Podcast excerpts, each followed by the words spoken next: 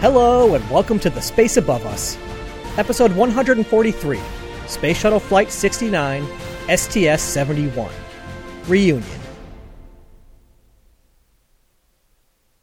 Last time, we talked about the second and final flight of the Astro payload.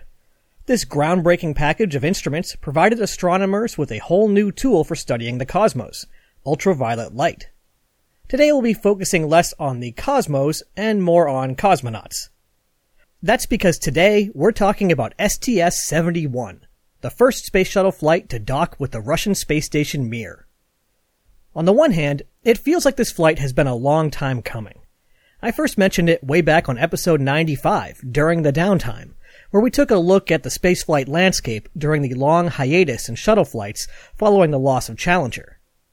But, on the other hand, it feels like it just sort of sprang up out of nowhere, being first seriously discussed less than three years ago. If there's one thing we've learned after following the long road to flight of, by my count, seven different types of crewed spacecraft, along with a long list of satellites and payloads, it's that it takes a long time to make things happen in space. But as we've also learned, that timeline can be shortened considerably when the higher ups decide it's worthwhile. When the Soviet Union collapsed in 1991, it marked the end of a decades long struggle between two superpowers that held the entire planet's population hostage using an arsenal of nuclear weapons. This was a good thing. But in the real world, nothing is easy. In the real world, the people and territory that made up the Soviet Union were still there, in the form of Russia and a number of other countries. But now they were gripped by an economic crisis, and a complete upending of a way of life that perhaps wasn't ideal, but was at least familiar. Funding for the Russian space program plunged even further, and suddenly prestigious aerospace engineers found their work set on the back burner as they faced an uncertain future. If the program couldn't be set back on the rails, these talented people might offer their unique skills in any number of other countries that the United States would prefer did not have the ability to launch massive payloads to anywhere on Earth. So, just like the Apollo program, the United States government was presented with an undesirable political situation, along with a plausible space-based solution that was, in fact, a good idea all on its own, but also just so happened to help solve the problem at hand. That solution was the International Space Station, with Shuttle Mir representing the first phase of that program. As we've seen, NASA has been eager to build a permanent space station for decades. In fact, that was originally the whole reason for building the space shuttle. It was supposed to shuttle supplies and crew to a station. But space stations are complex and expensive, and despite the often forgotten contributions of Skylab, NASA didn't really have much experience with long duration missions. By pooling their resources, the United States and Russia would be creating a win-win situation.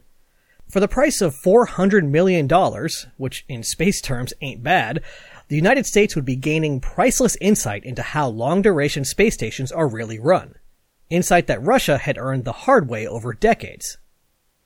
Russia would be gaining a desperately needed injection of cash, along with the impressive lifting capabilities of the Space Shuttle Orbiter and both would be gaining a valuable partner, bringing years of complementary experience to the table. Plus, even if you didn't care at all about spaceflight, what was it worth to keep Russian engineers and technicians working on building nice, friendly space stations instead of something else? I'm guessing a lot. The International Space Station would be rolled out in three phases. Starting at the last phase, phase three was the actual operation of the space station, using it as an orbiting outpost for science. Phase 2 was the construction of the ISS, which was apparently expected to wrap up around 2002, which, uh, we'll see how that goes. But first was Phase 1, Shuttle Mir. The idea here was for both space programs to get to know each other, to build trust, to figure out how this process was actually going to work day to day, and to get in some practice engineering compatible hardware. The beauty of Phase 1 was that the hardware mostly already existed. Mir had been flying since 1986, and the space shuttle already had dozens and dozens of successful flights. Not only that, everyone had a head start thanks to a little thing called the Apollo Soyuz test project. We'll talk about some of the tweaks later, but the docking mechanism used for Shuttle Mir was largely based on the androgynous peripheral docking system flown for ASTP. So while I'm sure there were endless compatibility checks on each other's hardware, not too much had to be built from scratch. Cosmonauts got to work learning the shuttle systems and speaking English, and astronauts got to work learning the Soyuz and Mir systems and speaking Russian. Houston and Moscow started developing and testing procedures, and step by step, the vision came to fruition. When we last talked about Shuttle Mir, it was on STS-63, which carefully approached to within only 12 meters of the Russian space station. The mission proved that the procedures worked, and that the two space agencies could handle a crisis, even if it was a relatively minor one. Coincidentally launching during the previous flight, STS-67, NASA astronaut Norm Thagard became the first American to launch into orbit inside a Soyuz, before successfully docking with Mir to begin the first American stint on the station. Today, we're gonna go pick him up. Commanding this highly desirable flight is someone who's been weaving his way in and out of our story for over 10 years, Hoot Gibson. Gibson has had a remarkable spaceflight career, with some pretty significant contributions to spaceflight history. On his first flight, he snapped a picture of a free-flying Bruce McCandless that will find itself on any list of all-time great photos.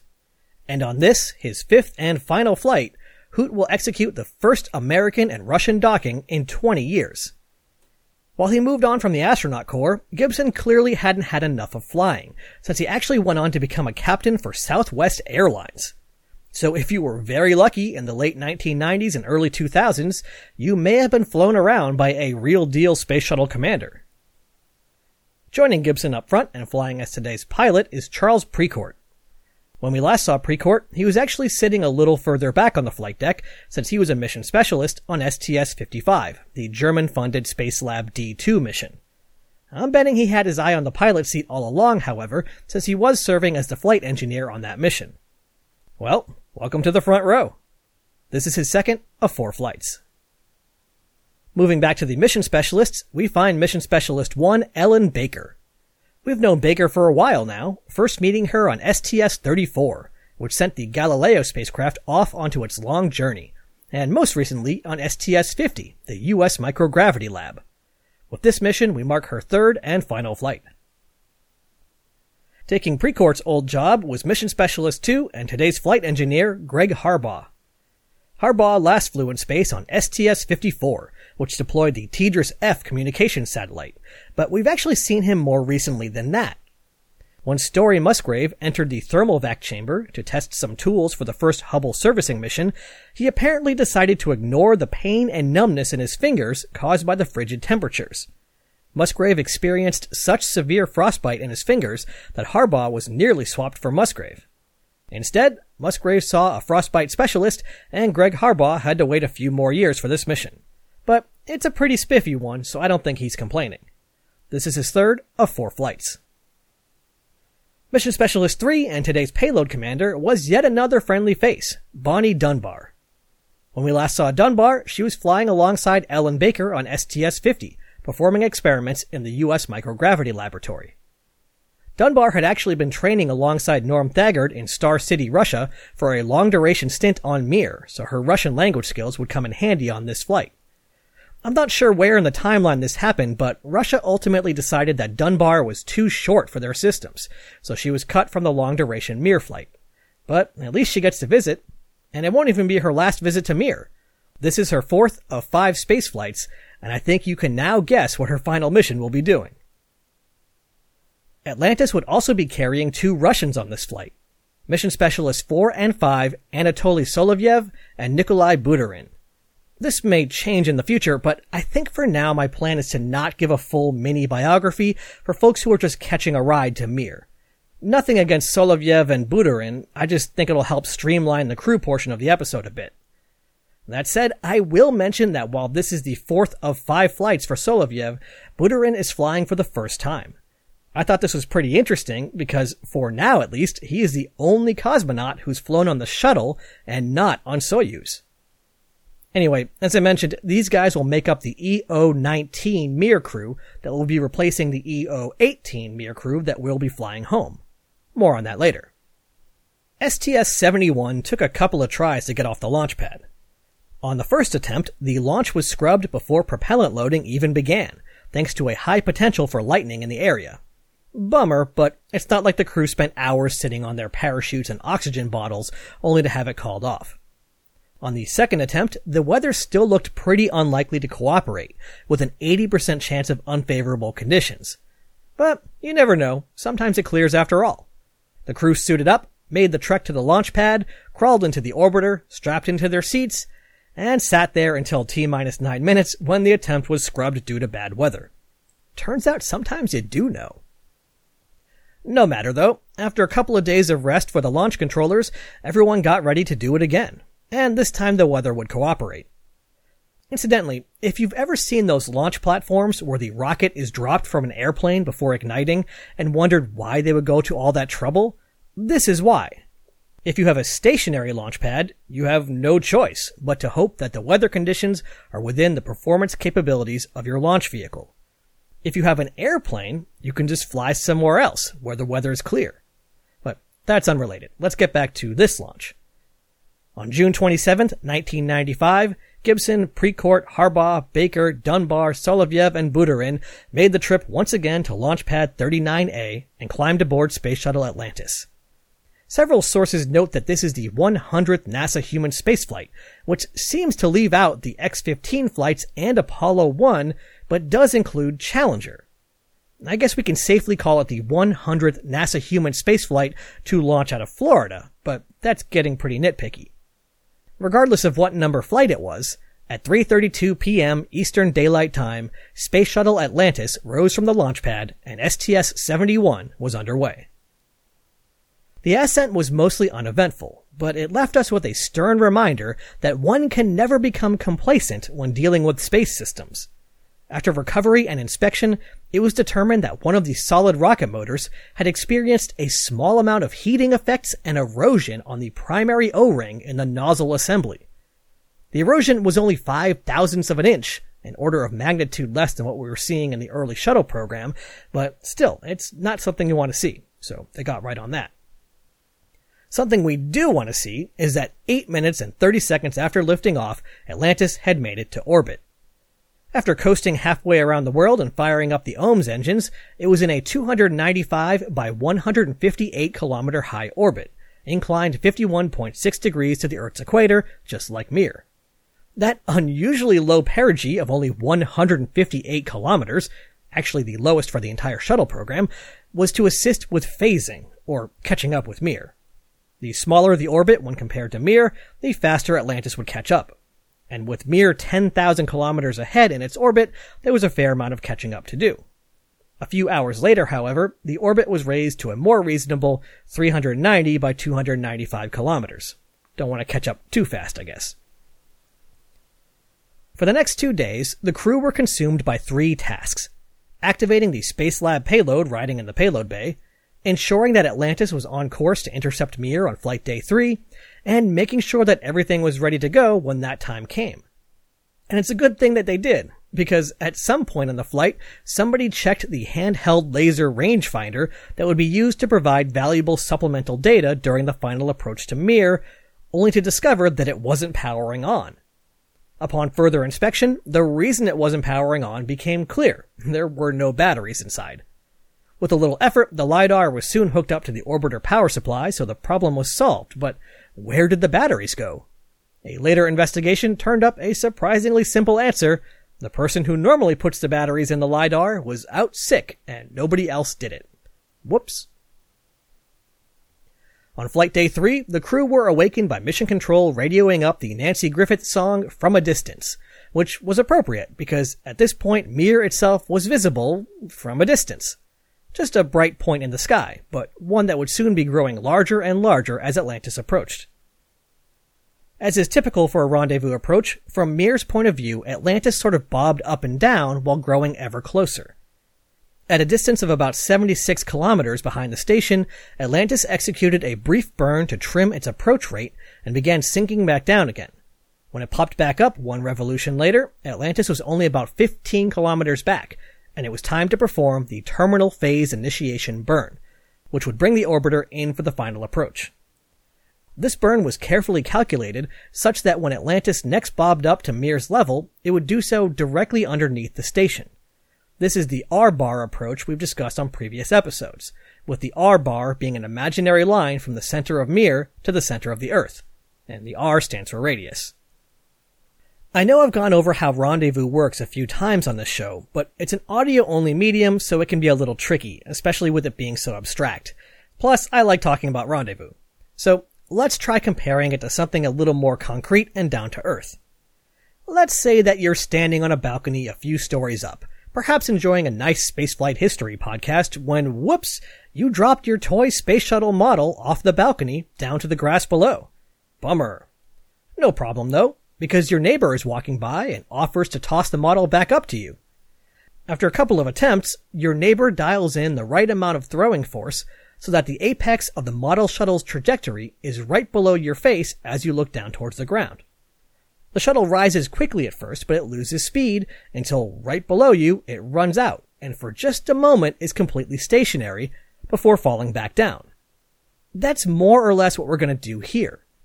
By carefully crafting Atlantis' orbit, it will rise up underneath Mir, slowing to a halt and starting to drop back down all on its own, just a few hundred meters below the station, thanks to the nature of the trajectory.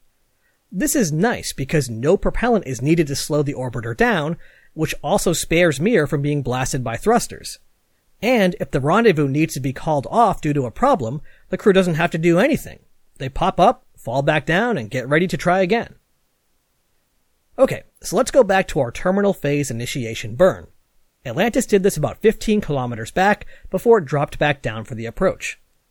For the next 90 minutes, there were several opportunities for small correction burns to ensure that the orbiter stayed precisely within the same orbital plane as Mir and to control the timing of the approach. When Atlantis was around 800 meters below Mir, it first crossed the R bar, due to the nature of orbital relative motion, we're going to cross once, continuing to go forward a little bit while closing the distance to Mir, and then we'll drift back to the R bar.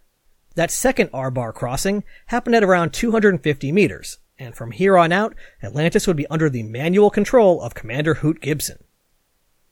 Gibson performed this task from the aft of the flight deck, where there was a rotational and translational hand controller for the orbiter. Rather than looking back into the payload bay, Gibson looked up through the overhead windows at Mir, and more critically at some helpful video displays. One display would show the current status of the two vehicles, including the distance between them, how fast that distance was changing, where Atlantis would go next, stuff like that. Another display showed a view from the center of the docking adapter in Atlantis's payload bay. Gibson's job, in short, was to ensure that the center of that display lined up with the center of the docking port located on the Crystal module of Mir. But Gibson wasn't the only one in the hot seat. This was a full team effort. Among other tasks, Greg Harbaugh operated the laser rangefinder through the window, and Bonnie Dunbar sat in the pilot seat, consulting with the timeline and using the SAREX ham radio to communicate with Mir over VHF. As you may have suspected, my throwing the shuttle model analogy may paint a useful mental picture, but it is a little oversimplified. That's because, unlike the model, Atlantis had multiple opportunities to pause its approach and station keep with Mir. These pauses gave crews and mission controllers a chance to stop and make sure that everything was working as expected, while also ensuring that everything stayed on a strict timeline. The timeline was important because Russia didn't have a system like TDRS, and they could only communicate with Mir when it was over Russian ground stations. So the final docking had to take place over Russia. At last, though, the final checks had been performed and approvals granted, and Capcom David Wolf informed the crew that they were go to close the final gap. Commander Gibson approached at an agonizingly slow but safe rate of around 3 centimeters per second. I racked my brain for a while trying to think of something to compare that to before giving up and declaring it to be very slow. But when you're about to create the largest combined spacecraft in history, it's best to take it easy and Gibson's precision paid off. The docking adapter could handle a little bit of error, but could support a closing rate of no faster than 6 centimeters per second, no more than 20 centimeters from the center, and no more than 5 degrees misalignment. When the two docking rings touched, Atlantis was traveling at 3 centimeters per second, less than 2 centimeters from the center, and half a degree from the goal. Not bad for two massive vehicles flying at nearly 8 kilometers per second. While a cheer briefly erupted in mission control, in an oral history, Dunbar said that on board it wasn't like a movie. The crew noted the contact and then immediately moved on to the next item in the checklist. Docking isn't a moment, it's a process. To assist with establishing a firm connection, once contact was achieved, a pre-programmed series of thruster firings was triggered, pushing the orbiter into Mir. This was especially helpful since the docking adapter wasn't lined up with the orbiter's center of mass, giving it less effective mass to push with and causing a tendency to pivot, with the tail rising quote unquote up towards Mir. Thrusters both pushed the overall center of mass up into Mir and kept the tail down. Within two minutes, systems in the two docking adapters had damped out all motion, and within an hour, structural hooks had been moved into place, creating a stable connection between the two vehicles. Atlantis and Mir were hard docked. As I mentioned earlier, the docking mechanism would look pretty familiar, since it was largely derived from the system used on the Apollo Soyuz test project, but with a couple of changes. For one thing, the guide petals, which helped with rough alignment, pointed inwards now instead of outwards. The overall diameter of the structure was more narrow, only a meter and a half across, down from the two meters on ASTP, while leaving the pressurized tunnel inside at the same diameter.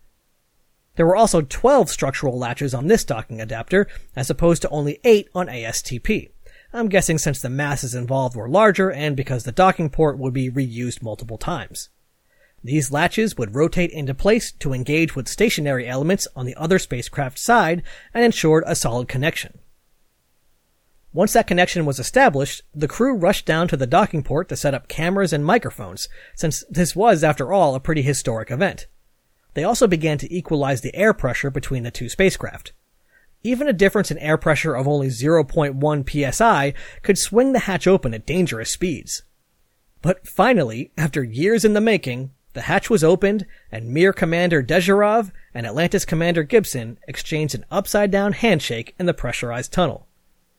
Dunbar said that when the hatch opened, it smelled like a well used Russian kitchen, along with some mildew. While this was a big exciting moment, first on the agenda was actually a quick safety briefing about Mir. But with that out of the way, the crew of Atlantis clambered across the tunnel for a tour of the space station. Notably, this is the first time that the orbiter had ever been completely unoccupied while in space. Among this group was NASA astronaut slash cosmonaut Norm Thagard, who had been on Mir for the last few months. While he had become good friends with his Russian crewmates, I'm sure that he appreciated the visit from so many fellow Americans. Eventually, both crews gathered in Space Lab, and with big American and Russian flags on the wall, they exchanged gifts. For Russia, chocolate, oranges, grapefruits, and flowers. For America, a traditional gift of bread and salt. All 10 crew members signed a ceremonial document that stated, quote, the success of this endeavor demonstrates the desire of these two nations to work cooperatively to achieve the goal of providing tangible scientific and technical rewards that will have far-reaching effects to all people of the planet Earth. Slightly less formally, the shuttle crew soon adorned the wall of the Mir base block with a sticker depicting their mission patch, and then signed it. But not everything was hugs and handshakes, bread and chocolate, proclamations and stickers. There was a lot of work to do.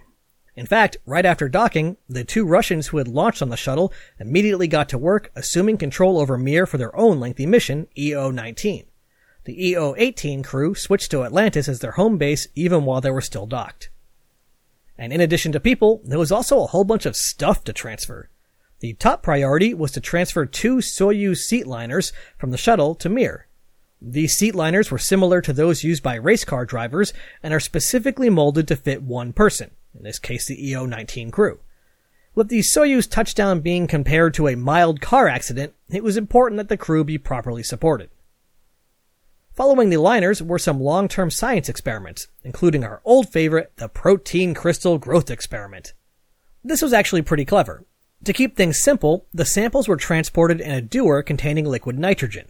The nitrogen was allowed to slowly boil off, adding to the ambient atmosphere on board.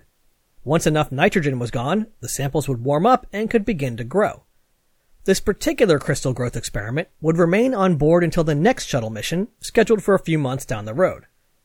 In order to help assess the results, the crew also transferred an accelerometer which had flown on the shuttle numerous times. This way, when the scientists inspected the crystals, they'd have an idea of what sort of forces they had been subjected to.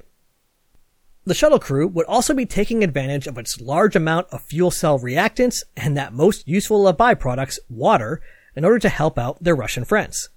During their stay, Atlantis topped off the Mir atmosphere with 22 kilograms of oxygen and 40 kilograms of nitrogen, helping to replenish the inevitable tiny leaks that any spacecraft experiences.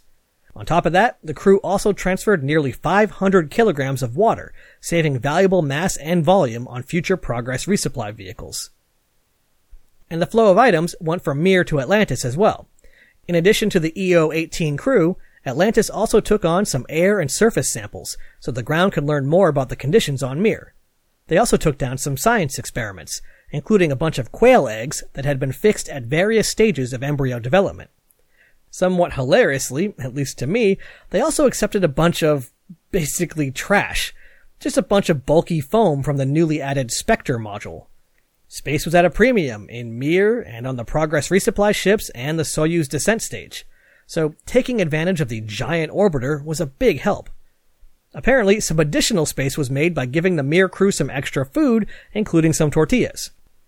During the time the two vehicles were connected, there were no major technical problems. Perhaps the biggest was the fact that the forward RCS module was using 70% more propellant than expected. This is because while they were mated, the orbiter assumed the job of maintaining attitude control. I'm not sure why it was Atlantis and not Mir, but it was important to choose just one. You don't want control systems fighting each other. Atlantis was keeping Mir in an inertially fixed attitude, but burning through way more propellant than expected. The two downward facing vernier jets in the back of the orbiter, L5D and R5D, slightly impinged on the body of the orbiter itself. That is, they were hitting the elevons and the body flap with a bit of the thruster plume. This impingement problem was well known, but had never been a problem before they had flown to Mir and had to deal with a really unusual center of mass. For now, they switched to a gravity gradient stabilized attitude, and for later, a software patch would correct the problem. After five days, it was time to say goodbye. There was another round of gift giving, including a sort of weird amount of custom wristwatches. Hoot Gibson also presented Anatoly Solovyev, the EO-19 commander, with a jersey from the Houston basketball team, the Rockets. The Russian commander was apparently a big basketball fan, and a delighted Solovyev immediately put it on and executed a zero-G jump shot. With a final handshake, the two hatches were once again sealed and the tunnel was depressurized. The shuttle and Mir would soon once more be separate spacecraft, but Russia had a spectacular conclusion to the encounter planned. As the Atlantis crew made final preparations to leave, the EO-19 crew got aboard their Soyuz spacecraft and undocked, flying slightly out of Mir's orbital plane. Their goal was to take photos and video of Atlantis as it undocked, and oh man did they succeed. When Atlantis released, it was pushed back by springs in the docking mechanism, and once free, Gibson blipped the thrusters for a quick low Z burn to accelerate the drift away from the space station. Throughout it all, the EO19 crew snapped incredible photo after incredible photo. If you're listening to these episodes as they come out, head over to the show's Twitter feed, twitter.com slash space above us, or if you're listening later and I finally got the show notes page up, just head to the spaceabove.us. Or failing all that, just go to your image search engine of choice and search for STS-71 and prepare to catch your jaw as it drops. This was only the second time that three crewed spacecraft had operated in such close proximity. And come to think of it, just off the top of my head, I'm not sure it's ever happened again, but don't hold me to that. And while no photo from space is boring, typically when you see images of spacecraft, it's either from right on top of it during an EVA, or with some axis directly facing the camera as it approaches on a rendezvous. With Soyuz out of plane, we got some really artistic angles that look straight out of Hollywood. It's amazing. Once it had backed away, Atlantis once again fired its thrusters and began a slow fly around maneuver, tracing out a circle around 135 meters away from Mir over the course of an hour and a half. This allowed them to inspect Mir in order to help with future flights. At this point, the question of, hey, why don't we take cool photos like this all the time, was answered. With the Mir crew puttering around in their Soyuz, the space station computer crashed, leaving the space station in free drift mode, rotating at about 0.2 degrees per second. The crash was caused by a software glitch, with a program writing to a piece of computer memory that it shouldn't have. But software problems have a way of becoming hardware problems pretty quickly in space. The Soyuz crew cut their fly around short by a few minutes and hurried in to successfully redock. Ah well. As Atlantis soared off into the orbital sunset, there were still a few days left in the mission. Remember how I mentioned Spacelab being in the payload bay? Because, yeah, Spacelab's back there. In fact, just like a station wagon, Spacelab was in the way back, making up for the unusual center of mass caused by the addition of the docking equipment. In addition to its further aft placement, Spacelab also had three racks of equipment removed to reduce mass and make room for other stuff. Also, the new placement necessitated an extra long tunnel to the middeck, which makes me wonder if the crew were able to fly down the extra long tunnel without touching the sides. Much of the Spacelab gear was dedicated to studying the EO-18 crew, including Norm Thagard. With his 115 day spaceflight, Thagard had easily broken the American record of 82 days set by the Skylab 4 crew. And scientists were eager to have their own long duration test subject to poke and prod. So, Thagard and his Russian crewmates underwent various tests studying their blood, metabolism, cardiovascular system, you know, the classics. They even tried a bizarre collar-like device that tried to prompt a response from the body by squeezing and releasing the carotid artery. Sounds delightful. The trio also put in two hours of vigorous exercise every day for a week before landing in an attempt to counteract the effects of their long duration flight. So Spacelab was a pretty busy place for the back half of the mission. But after a couple of days, it was time to prepare to come home. For the long haul spacefarers, special recumbent seats had been prepared on the middeck, rather than the regular chairs which crews just sat in in a typical seated position. By returning to Earth on their backs, with their legs elevated a bit, it was hoped that they could have a more pleasant journey home, one that didn't stress their out of practice cardiovascular system. For once, the weather in Florida decided to cooperate, and after an uneventful re-entry, Atlantis touched down at the Kennedy Space Center. For most of the STS-71 crew, the flight had lasted 9 days, 19 hours, 2 minutes, and 17 seconds but Thagard returned with a new American record of an incredible 115 days. Despite that, he achieved his goal of walking out of the orbiter under his own power. Not bad for four months off the planet. Next time. Next time we're going to try something a little different. I'm not sure if we're going to do this for all seven missions, but don't you wonder what Norm Thagard was doing on Mir for those 115 days? What was it like to become the first American cosmonaut? And why was Thagard's wife sending crossword puzzles into space? Join us next time as we launch from the Baikonur Cosmodrome and explore NASA's first long duration stay aboard Mir, NASA 1. Ad Astra. Catch you on the next pass.